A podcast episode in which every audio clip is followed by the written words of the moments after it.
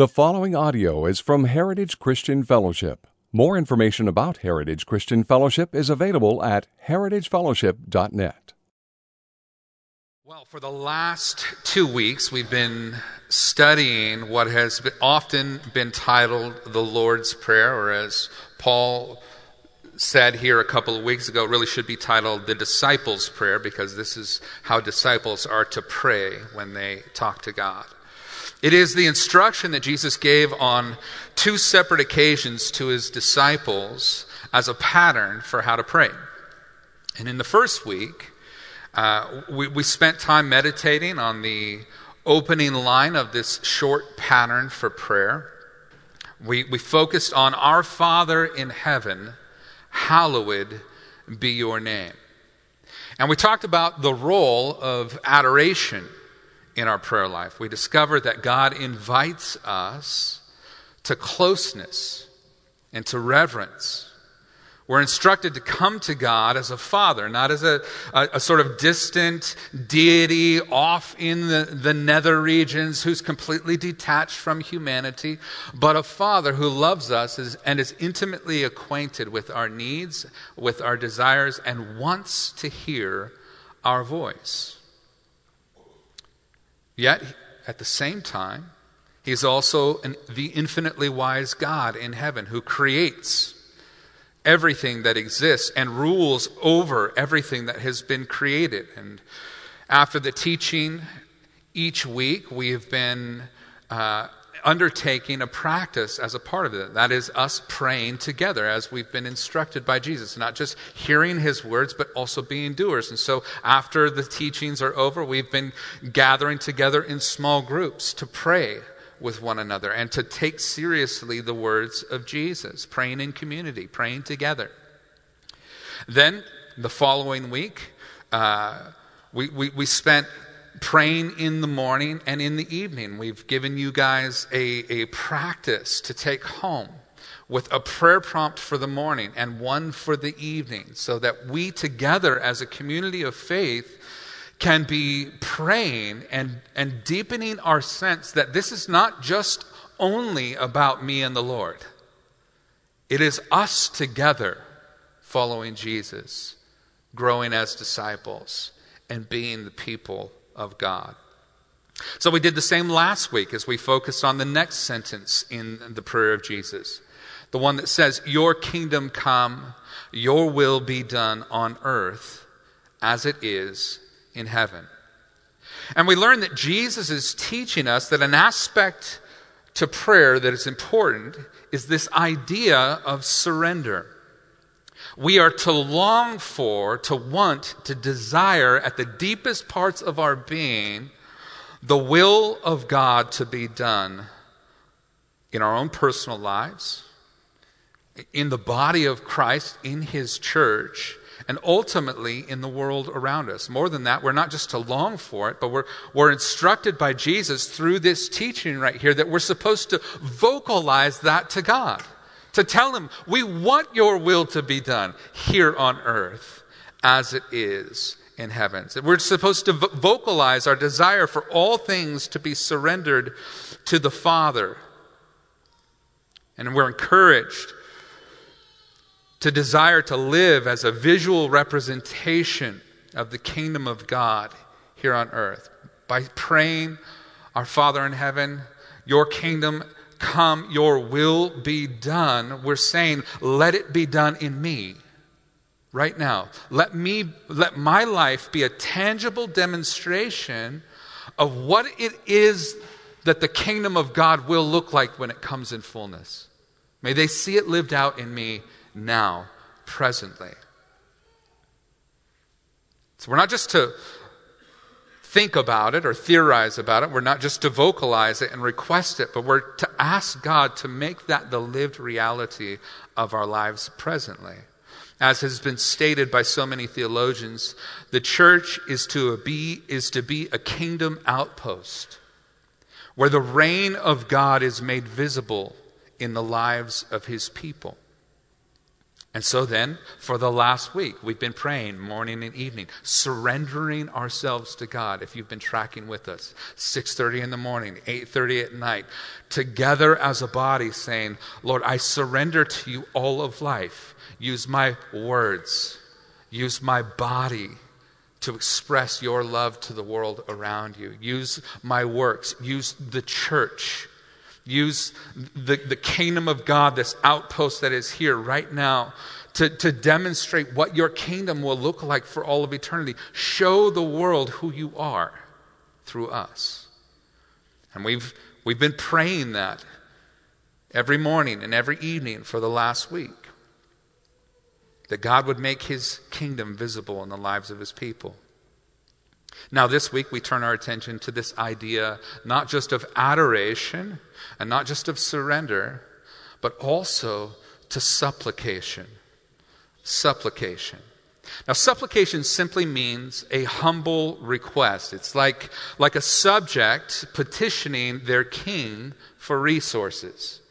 It's coming to, to the king in reverence for his authority and, and with the knowledge that he, he has everything and he has all of the power and all of the resources at his hand and saying, God, you, I, you know that these are the needs that I have, and I'm coming to you so that you might meet, meet these needs. And this portion of the prayer comes from verses 11 through 12. It outlines a communal request for God to meet our practical and our spiritual needs for life. It simply says this Give us this day our daily bread. And forgive us our debts as we also have forgiven our debtors. I want to draw us out for just a moment to, to, to, think about the reality of how we're put together. You know, the Bible opens with the story of creation, and it uses wonderful, beautiful, poetic language and stanzas to portray the power and the majesty of a God who created all things. And then when the song of creation ends, it tells us of the creation of the first man. And there's this, again, this sort of poetic beauty to what is happening, to the reality of, of what the Bible says mankind was first formed out of. Do you, do you remember what it says there? It says that he was formed out of the dust of the ground and that he was made in the image of God and that when God breathed into his nostrils, this dirt clod on the earth became a living soul. It is the image of a formed figure made from clay lying lifeless in a garden, lifeless until something eternal and divine intervened. And the breath of God was imparted to the clay, and man became a living soul. Mankind was partly terrestrial and partly celestial, dust of the earth and breath of God. Made to bear his image, made to mirror his likeness. And, and this would also form the basis of mankind's needs. He would need physical nourishment for the terrestrial world that he was created in, to be connected and grounded to the earth. And he would draw life and resource from the earth around him. But he would also have spiritual needs, since a part of his being was not simply physical only, it was also an impartation from God. And so, here in our portion of Scripture today, Jesus teaches his disciples to pray for both needs, to bring supplication for both spheres. He teaches them that they're to bring their concerns, their personal needs, and their desires to the one who made mankind and loves them. They're to bring them to their Father. Now, our outline today, for those of you who are note takers or those who are following along in the app, is fairly simple. It goes like this Together, we are to bring, verse 11, communal supplication, also verse 11, practical supplication, and verse 12, spiritual supplication. I know it's a total surprise that I have three points, but here they are. So let's focus first of all on communal supplication.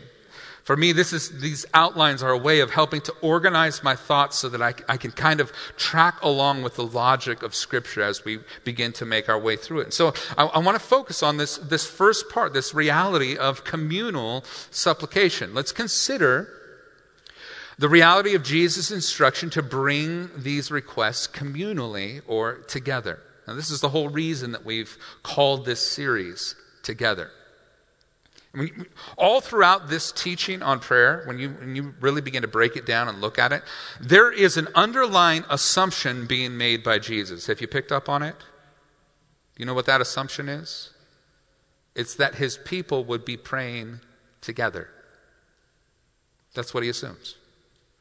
Now, if you're, if you're a person who likes to mark or, or highlight your Bible, and I, I hope that you are, uh, by the way, there's something about having a physical Bible. Like, I know we live in the digital age, we all work off of our phones, and that, that, that's great. But there's something about having a physical Bible, marking it up with your notes, and it, it builds on itself over time to where your Bible becomes its own sort of commentary because you've taken notes through, through studies that you've done, through Bible studies that you've been a part of, or sitting there in church. And next thing you know, you get 20 years down the road with the same Bible, and you have this incredible resource at your fingertips as you take notes on the scriptures. So I encourage you, please, please do that. But I want you to, to, to notice here, if you're a person who annotates your Bible, I want you to notice that there are nine plural references. And out of those nine plural nouns, Six of them occur in the verses that we are considering today. Notice verse 9 Our Father in heaven, hallowed be your name, your kingdom come, your will be done on earth as it is in heaven. Give us this day our daily bread and forgive us our debts as we also have forgiven our debtors and lead us not into temptation, but deliver us from evil. Notice that Jesus assumes that when we pray, that we will not just be praying privately in our prayer closets, but that we will be praying together communally as a body of believers. Now, I want you to consider these two things from the fact that we're to bring communal supplication before God. When we come together, I want you to notice really two things. When we come together, notice the priority of people and the priority of prayer. The priority of people and the priority of prayer. Listen, the church is pictured as a family a flock, a bride, a holy priesthood, the body of Christ. We are meant to function in togetherness, not separateness.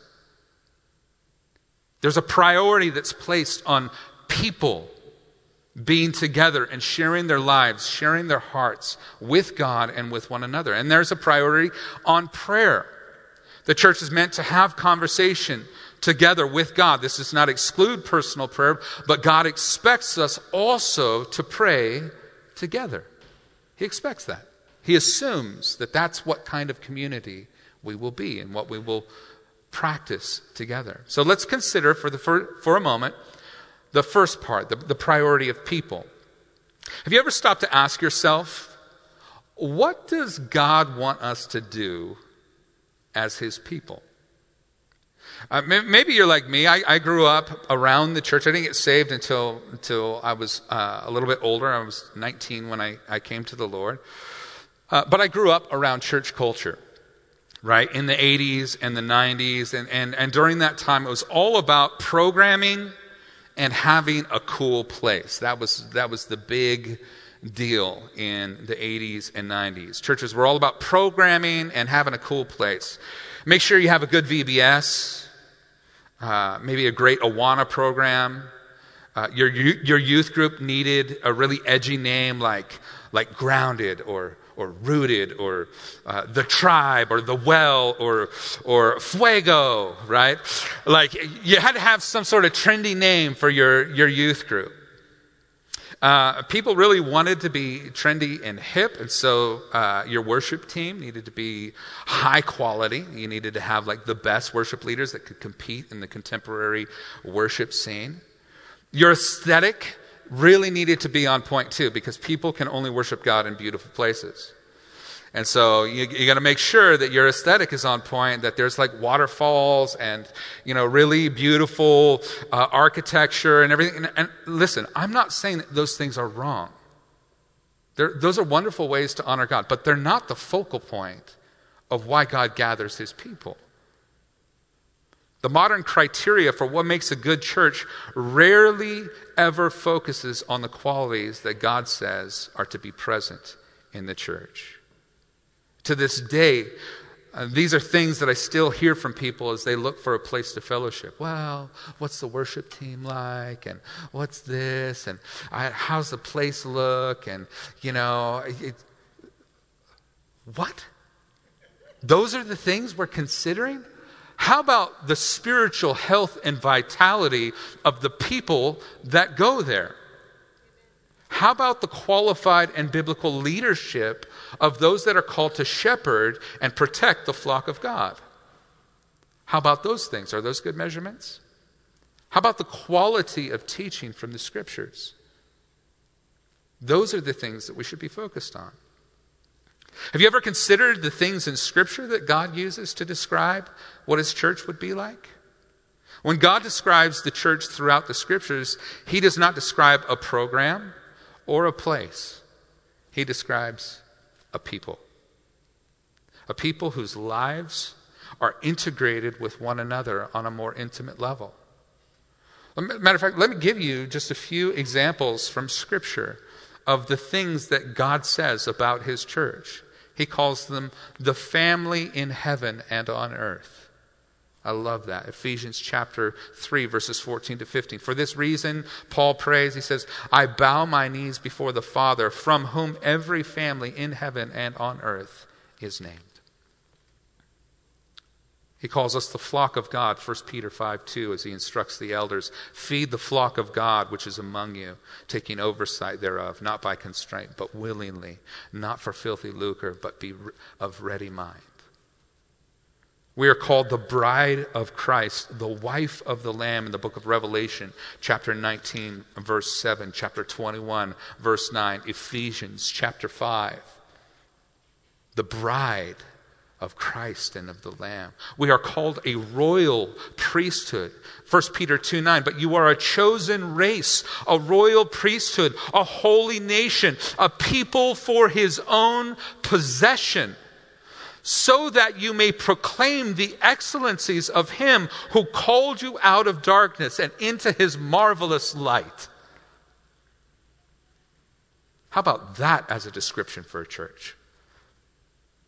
Probably one of the most beautiful, expansive descriptions of the church comes to us from the book of Ephesians, where Paul describes the church as the body of Christ.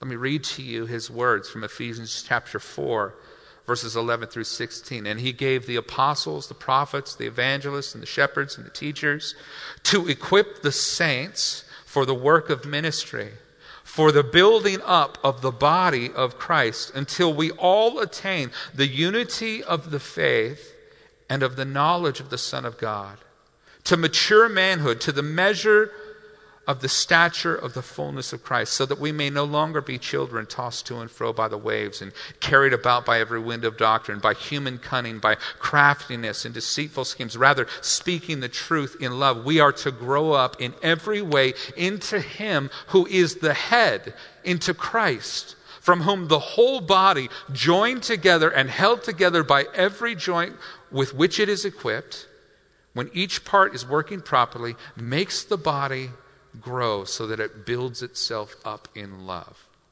Okay, now think about that picture. Here we are, all of us, individual sort of parts of the body of Christ. But we are connected by what? By the Spirit of God. And we are directed by what? By the Spirit of God, by the Word of God.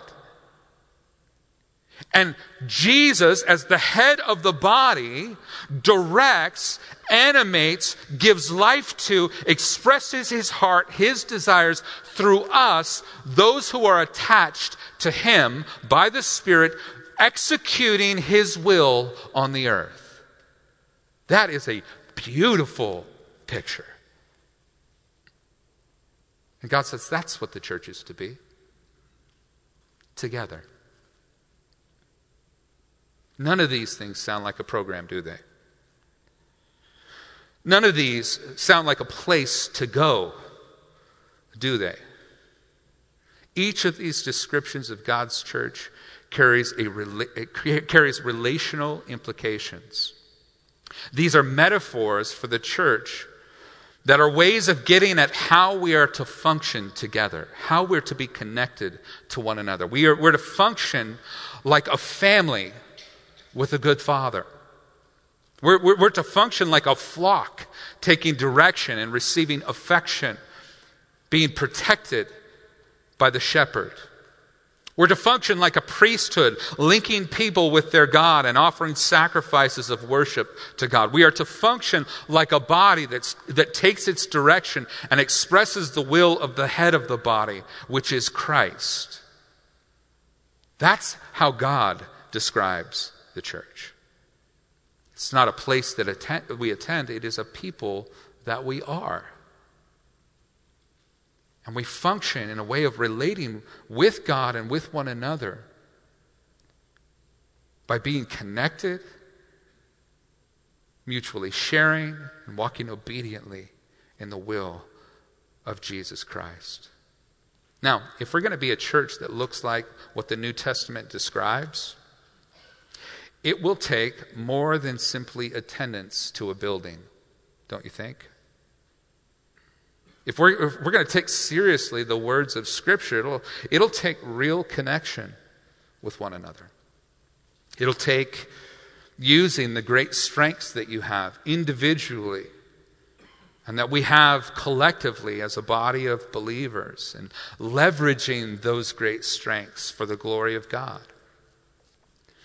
The description of, of church life in the scriptures is one where every person takes the gifts, the skills, and the, the talents that God has given them and uses them to build up and to equip the people around them so that the whole body of Christ is growing in maturity. We're supplying what is needed to one another and we're growing in the likeness of Christ as a consequence, as a result of that. The people of the kingdom behaving like the king of the kingdom, giving their lives to one another. This is how the body builds itself up in love. And, and, and there, guys, there's so many ways that this gets communicated throughout the scriptures. I think of Titus chapter 2, verses 1 through 8, where you, you get this list of, of, of ways to relate to one another. He says, Older men, be like noble be self controlled. Show the younger man what it looks like to be mature. Older women, instruct the younger women, teach them how to do life.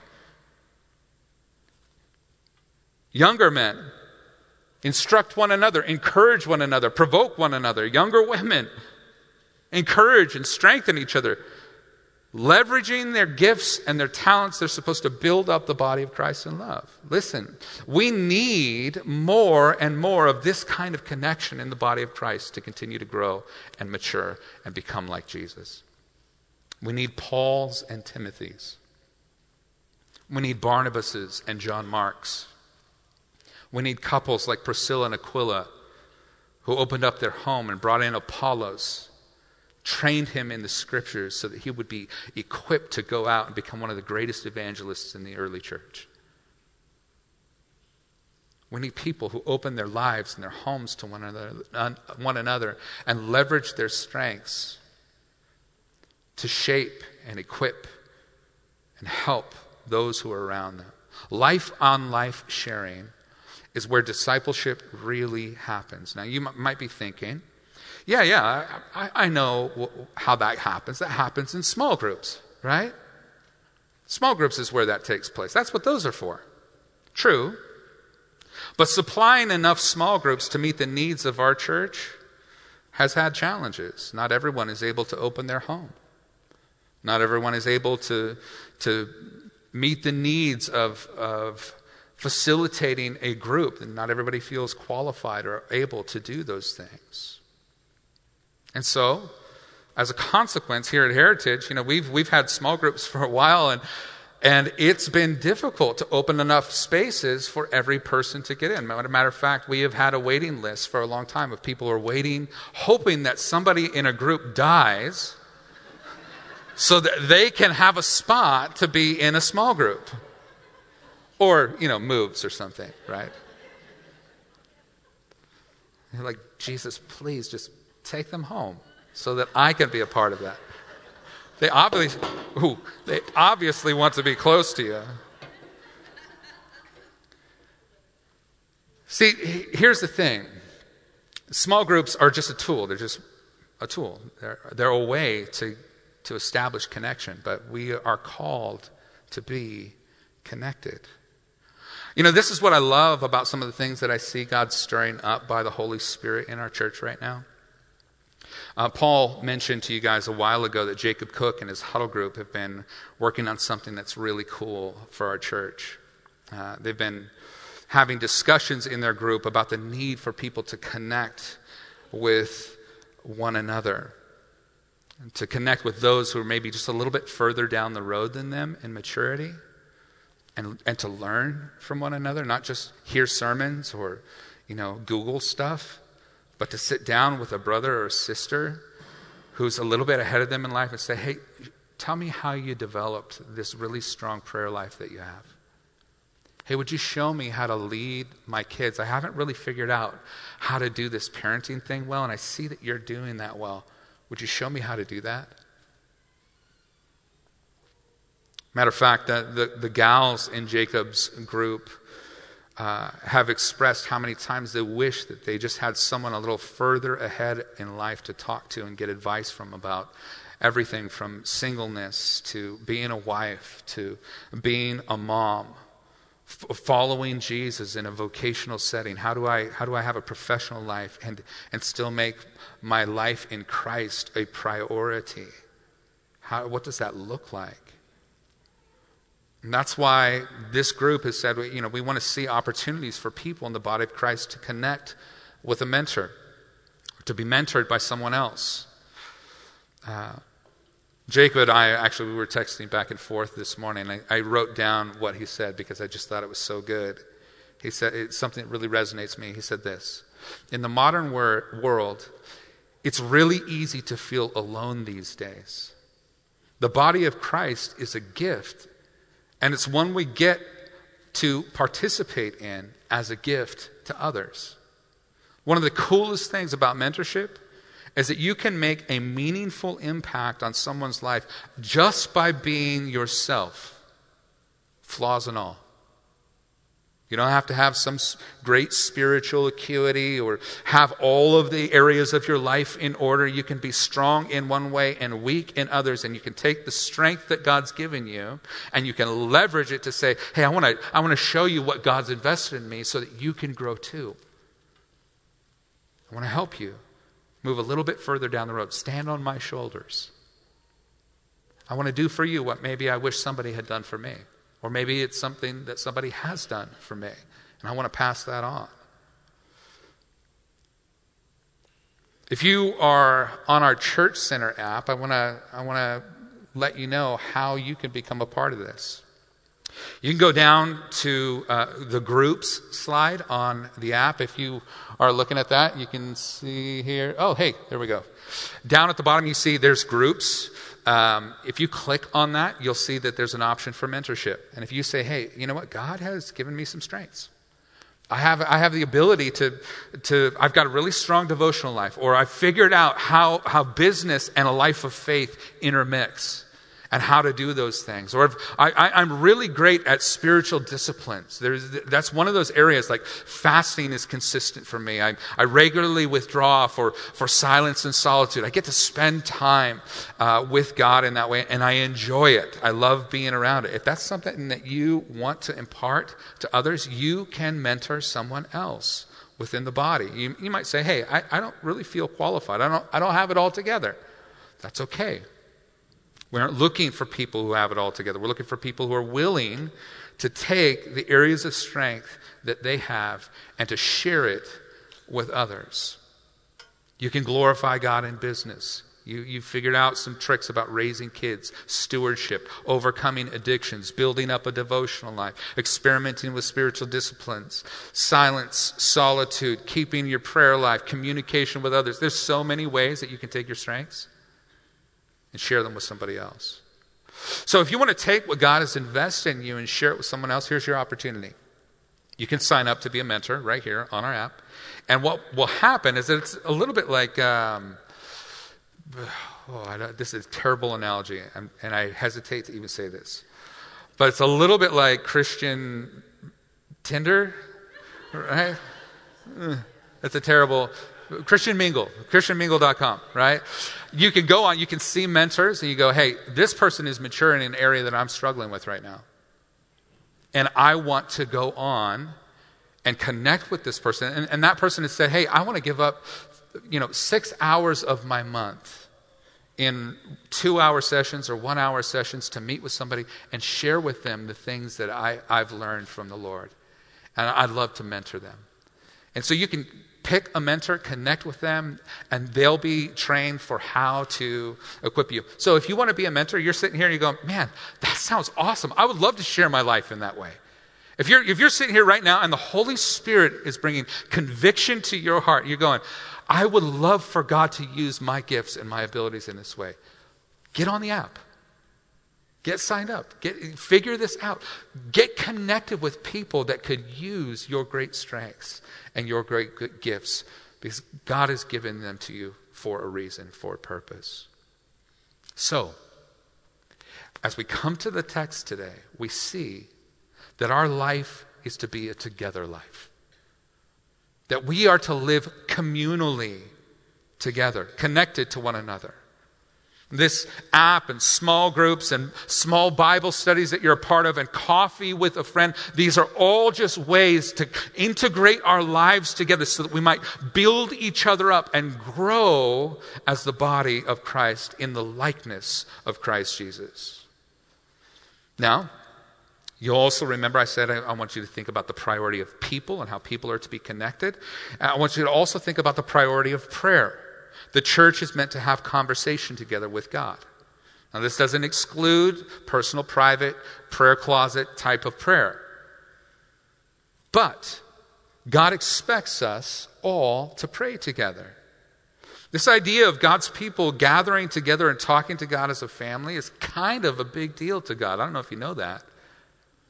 Perhaps you might remember the couple of occasions where Jesus got super angry. Remember what that issue was over? Remember when he started whipping people? Tossing tables? Screaming? Looking crazy? Jesus, our Savior? Do you remember what provoked that in him? Let, let me read to you what it was like the day that Jesus walked into the temple like Conor McGregor, just, right? Like, he goes in to kick some butt. He's planned it out, he's thought about it. And he goes in angry on purpose. He tosses tables, and let me, let me read to you. Jesus entered the temple, and he drove out all who sold and bought in the temple. He overturned the tables of the money changers and the seats of those who sold pigeons. The guys who were selling birds, he kicks their chairs over so they don't have a place to sit anymore. Right? He's angry, driving people out of the temple. And he said to them, It is written, My house shall be called a house of prayer but you have made it a den of robbers. A couple things to take note of as we consider the heart of God for his people to pray together. God assumes that his people will do it together, not just in, his prayer, in, in prayer closets. Number two, this is one of the key purposes for God's people to gather according to the scriptures. Matter, of fact, Jesus here is quoting from the Old Testament. This is consistent with Old Testament values and New Testament values. It's not just like we became a house of prayer after Jesus came. No, he's, he's contending. This has been the plan of God all along. That God's people would gather together, that they would talk to God, that they would share their hearts with God, and that they would do that together. That was God's plan from the beginning. He quotes from Isaiah chapter 56, verse 7, where it says, My house will be a house of prayer for all peoples, or other translations, all nations. Jeremiah chapter 7, 11 is the other half of the verse that he quotes.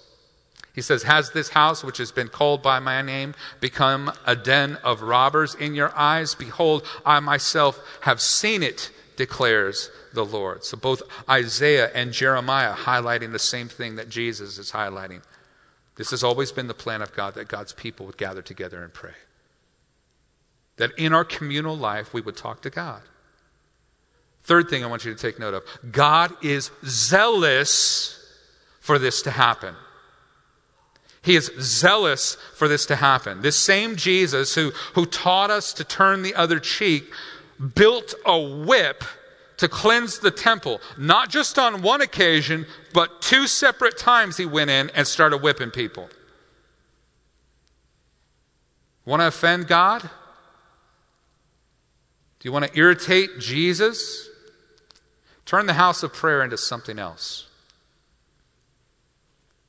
Turn it into a marketplace where, where goods are bought and sold.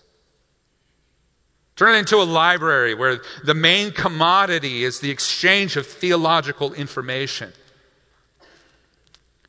Turn it into a TED Talk where the goal is to give intellectual tidbits that feed people's appetites. Turn it into a carnival where the focus is entertainment rather than God's people drawing near to Him to share their hearts.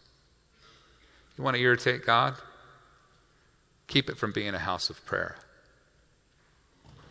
That's what makes God angry. Listen, it matters to God that we gather. It matters to God that we are together. And it matters to God that we pray together. This is how God designed the church to exist. And one of the ways that Jesus taught us to pray is by bringing our supplications to God. As we move on through the text here, we see that we're to bring practical supplication or requests from verse 11. We're to bring our practical needs as well as our emotional and our spiritual needs.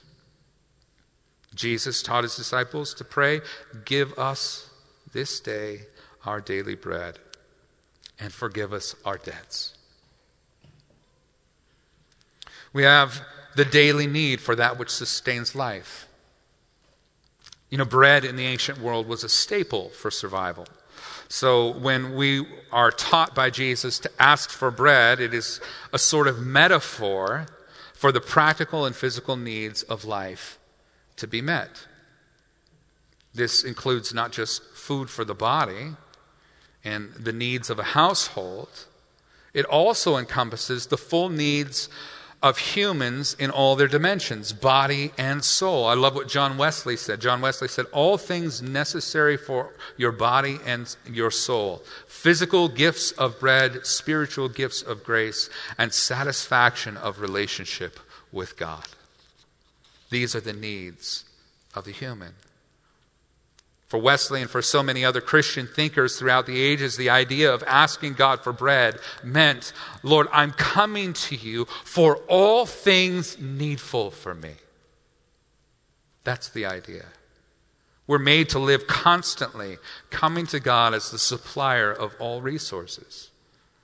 In fact, it's really interesting. If you look at the Greek translation of the phrase daily bread, it could also be rendered the bread of tomorrow. And, and that really that, that harkens back to the, the Old Testament where the Israelites were so dependent upon God that they waited for bread to come down in the morning and supply their need. It was manna for this moment that kept them focused on right now, Lord, you supply daily what I need. God, I'm coming to you for this resource. And so, we're made to live constantly coming to God as the supplier of all resources. Like the manna given to the Israelites, we are to bring requests for what is enough for the day. I, I, love what Solomon says in Proverbs chapter 30, verses 7 through 9. L- listen to this, listen to what Solomon says here, this, this prayer, this request of the Lord. He says, Two things I ask of you, deny them not to me before I die. Remove far from me falsehood and lying. Give me neither poverty nor riches Feed me with the food that is needful for me, lest I be full and deny you and say, Who is the Lord? Or lest I be poor and steal and profane the name of my God. Give me just what is perfect for me, Lord. That's my request. Listen, God has made us dependent on purpose. Did you know that? You know, one of the, the things that I'll do sometimes is, is whenever I go to pray for food, I, I, I like to just pull back just a little bit and go, okay, what am I doing here? You know, praying over a meal, that can be a very kind of like traditional thing. Sometimes you're, if you're really hungry, you're just trying to get through it. Like, Lord, bless this food in Jesus' name, amen. Right? You're just like, let's get to the other side. I'm, I'm starving. But something happens when you, when you pause for just a moment and you begin to really ponder things. So oftentimes when I'm praying over food, I will remind myself that I am not a farmer. And yet, here it is food on the table. And this happened because God caused the sun to shine and the rain to fall and the crops to grow. And He put it in the heart of a farmer to do what he does with skill. And He put it in the heart of a truck driver to drive it to the grocery store. And He put it in the heart of a businessman to build a store where people could have their needs met and supplied. And all of this is the extravagant wisdom of God to provide for all of humanity. And this is all happening miraculously. How do plants grow? We don't know. It just does stuff. It's like sunlight, awesome, dirt, wonderful, water. I guess I'll grow food. It's miraculous how this stuff happens. It is the direct provision of God that causes us to receive these realities. We are all far more dependent upon God than we realize. And when we pray, when we come to Him and we say, Father, give us this day our daily bread, we acknowledge those realities. Those realities. We bring our requests to God our practical, our emotional, our spiritual needs, and they are to be presented to the one who has authority and resources and power to provide it all. So we come to him with practical supplication in prayer, praying for our needs, praying for the things that we desire, offering up our hearts to him, living in dependence upon him. And lastly, we also bring our spiritual supplication. From verse 12, forgive us our debts as we, as, as we have also forgiven our debtors. We come to God asking for forgiveness. Now, this is something that is clearly taught throughout the scriptures. In places like 1 John, it's explicitly stated. matter of fact, if we say that we have no sin, we're a liar and the truth is not in us. We're supposed to regularly come to God and confess our sins to Him. That's a regular practice. But did you know that it's not just a private practice? It's also a communal one. Matter of fact, confession throughout the scriptures takes different forms. Confession can be personal, that is, God, I have sinned. I recognize I've violated your commands, your law. I have not represented your heart in this way. Here's my responsibility for that. Please forgive me. Thank you for your grace. It can be personal, but it can also be communal. Lord, as a church, we have ignored the poor. As a church, we have not fought for righteousness. As a church, we have neglected this thing or that thing. It, it can be communal as a body. It also can be national. There are plenty of times where throughout the scriptures a whole country repents, a whole nation repents. I think of Jonah and Nineveh, right? Where an entire people group says, okay, you're right, we're wrong. We violated your law, we deserve your judgment. Please forgive us. And God has responded with grace and forgiveness. But we're called to confess our sin and bring those things to the Father to get our spiritual needs met. But that's not what is challenging about this portion of Scripture right here. This one little verse that probably we all wish wasn't there. What makes this section difficult is the words that Jesus used. And then he backs it up in verses 14 and 15. He says, Forgive us our debts as we also have forgiven our debtors. Okay, here, let me, let me break that down for you just a little bit. It's like this In the same way that you have forgiven us, we know we are supposed to forgive others. Or you, you could even flip flop it. Treat us the way we treat others. Ooh. That's painful, right? Give to us the same kind of forgiveness that we have given out. that is like, that should cut us a little bit. And it's meant to cut us a little bit. It's meant to confront us with this reality. St. Augustine called this request the terrible petition. Paul reminded me of this. He got this out of Kent Hughes' commentary on page 188. He says this this is the terrible petition because he realized that if we pray, forgive us our debts as we have forgiven our debtors with an unforgiving heart, we're actually asking God not to forgive us for debts. And debts here really means sins. Ooh. C.S. Lewis had this comment No part of his teaching is clear. There are no exceptions to it. He does not say that we are to forgive other people's sins, provided that they are not too frightful or provided they are, there are extenuating circumstances or anything of that sort. We are to forgive them all, however spiteful, however mean, however often they are repeated. And if we don't, we shall be forgiven none of our. You said, wait, no, no, wait a minute. That's not what it's saying here. Okay, let me read to you the words of Jesus in verses 14 and 15. For if you forgive others their trespasses, your heavenly Father will also forgive you. But if you do not forgive others their trespasses, neither will your Father forgive your trespasses. Now, here's the thing about being a pastor and a teacher. Sometimes you just want to soften things a little bit.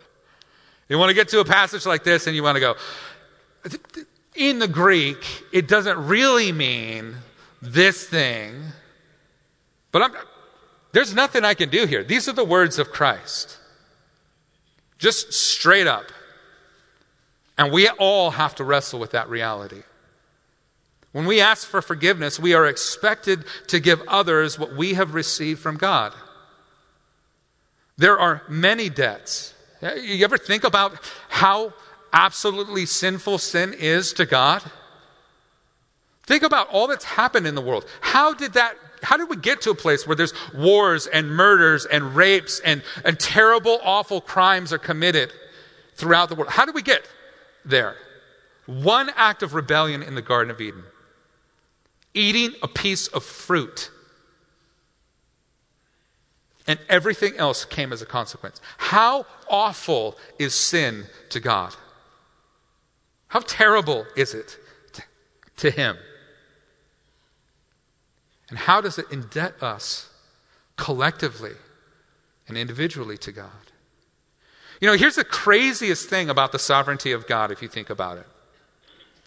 The craziest thing about the sovereignty of God, when I say sovereignty, I mean God's authority to rule over everything.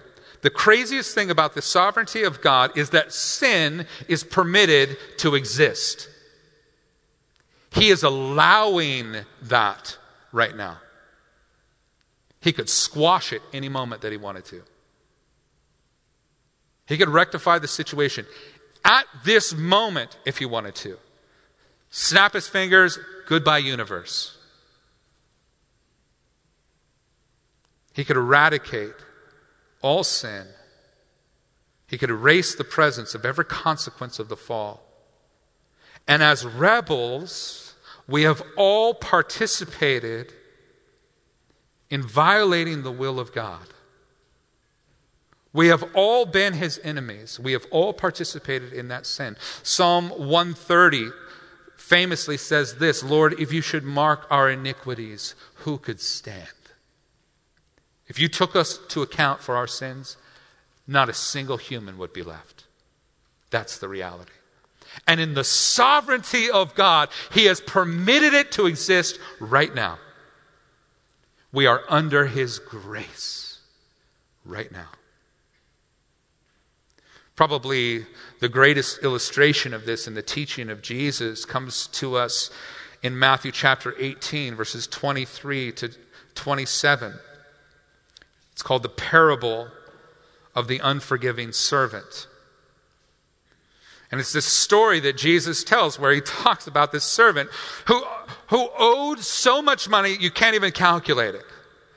Ridiculous amount of money. He owed it all, right? And he gets, he gets thrown in debtor's prison and, and he, he, he starts begging, please, please, I'll, I'll pay you every cent. Please forgive me. And, and the master of that servant says, okay, I'll be gracious to you and I'll just forgive you the debt. Then that servant, he leaves and he goes and he finds somebody that owes him a month's wages. And he begins to beat that servant and throws him in debtor's prison and tells him he won't get out until he's paid every cent. After he's just been forgiven a ridiculous amount of money. So the Lord of that servant pulled him up short. Listen, extravagant forgiveness has been given to us. And holding the debts of others is an offense to the gift of forgiveness that has been given to us. If you look at the context around this portion of the prayer you have in the Beatitudes, blessed are the merciful, for they shall obtain mercy. They will be shown mercy. You look at the first, the, the following verses of Jesus when he, he says here, if you forgive others their trespasses, your Father will forgive you, but if you don't, I won't.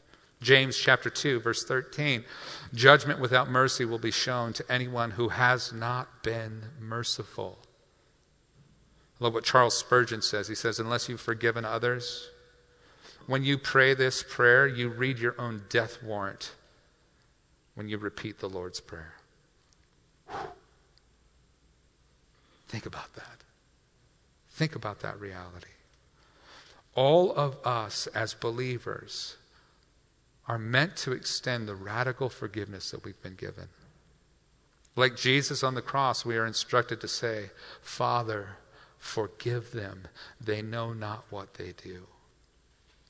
This is radical forgiveness, radical grace being displayed through the prayers of the saints, through the lives that they live. And when they pray like this,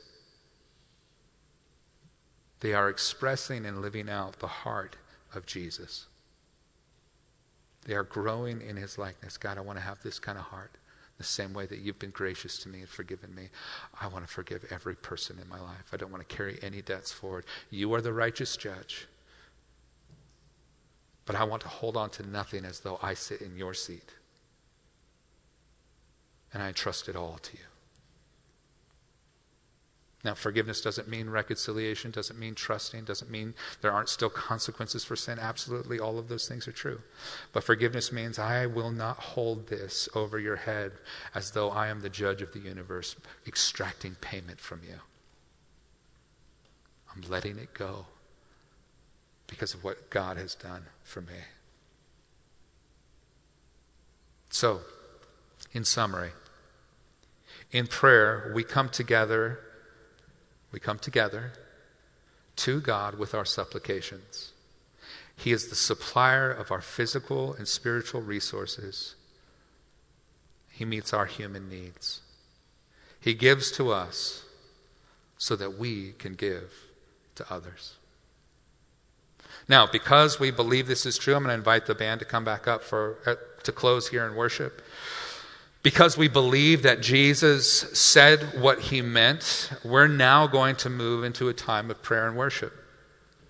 Uh, if you haven't grabbed communion cups, there's some up here, there's some uh, in the back there, some outside the door if you want to grab communion cups.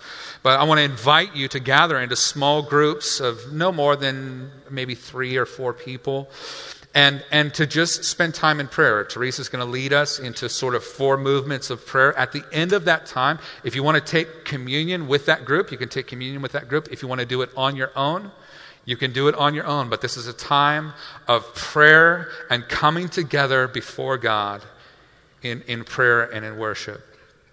Uh, so take, uh, take, what's the word I'm looking for? Take advantage. There we go. Take advantage of this opportunity to be together. It's a, it, it's a time to be uh, what Jesus has said uh, for the church, that we would be a house of prayer. So would you begin to gather in groups as we as we pray together? I'm going to pray for you real quick. Father, thank you for your word. Thank you for the opportunity to be a house of prayer. Thank you for the, the privilege of being connected to one another, to being established by your spirit and growing in your likeness because of what you supply through, through one another. Continue to shape us. And Lord, if there are here this morning debts that are unforgiven, if there's bitterness and resentment, anger, frustration that we are hanging on to that needs to be let go of this morning, we, we need to count it as having been paid for by your Son. Identify those things by your Spirit so that we might be freed, so that our hearts might be pure. Shape us through this time of praying, we pray. In the name of Jesus, amen.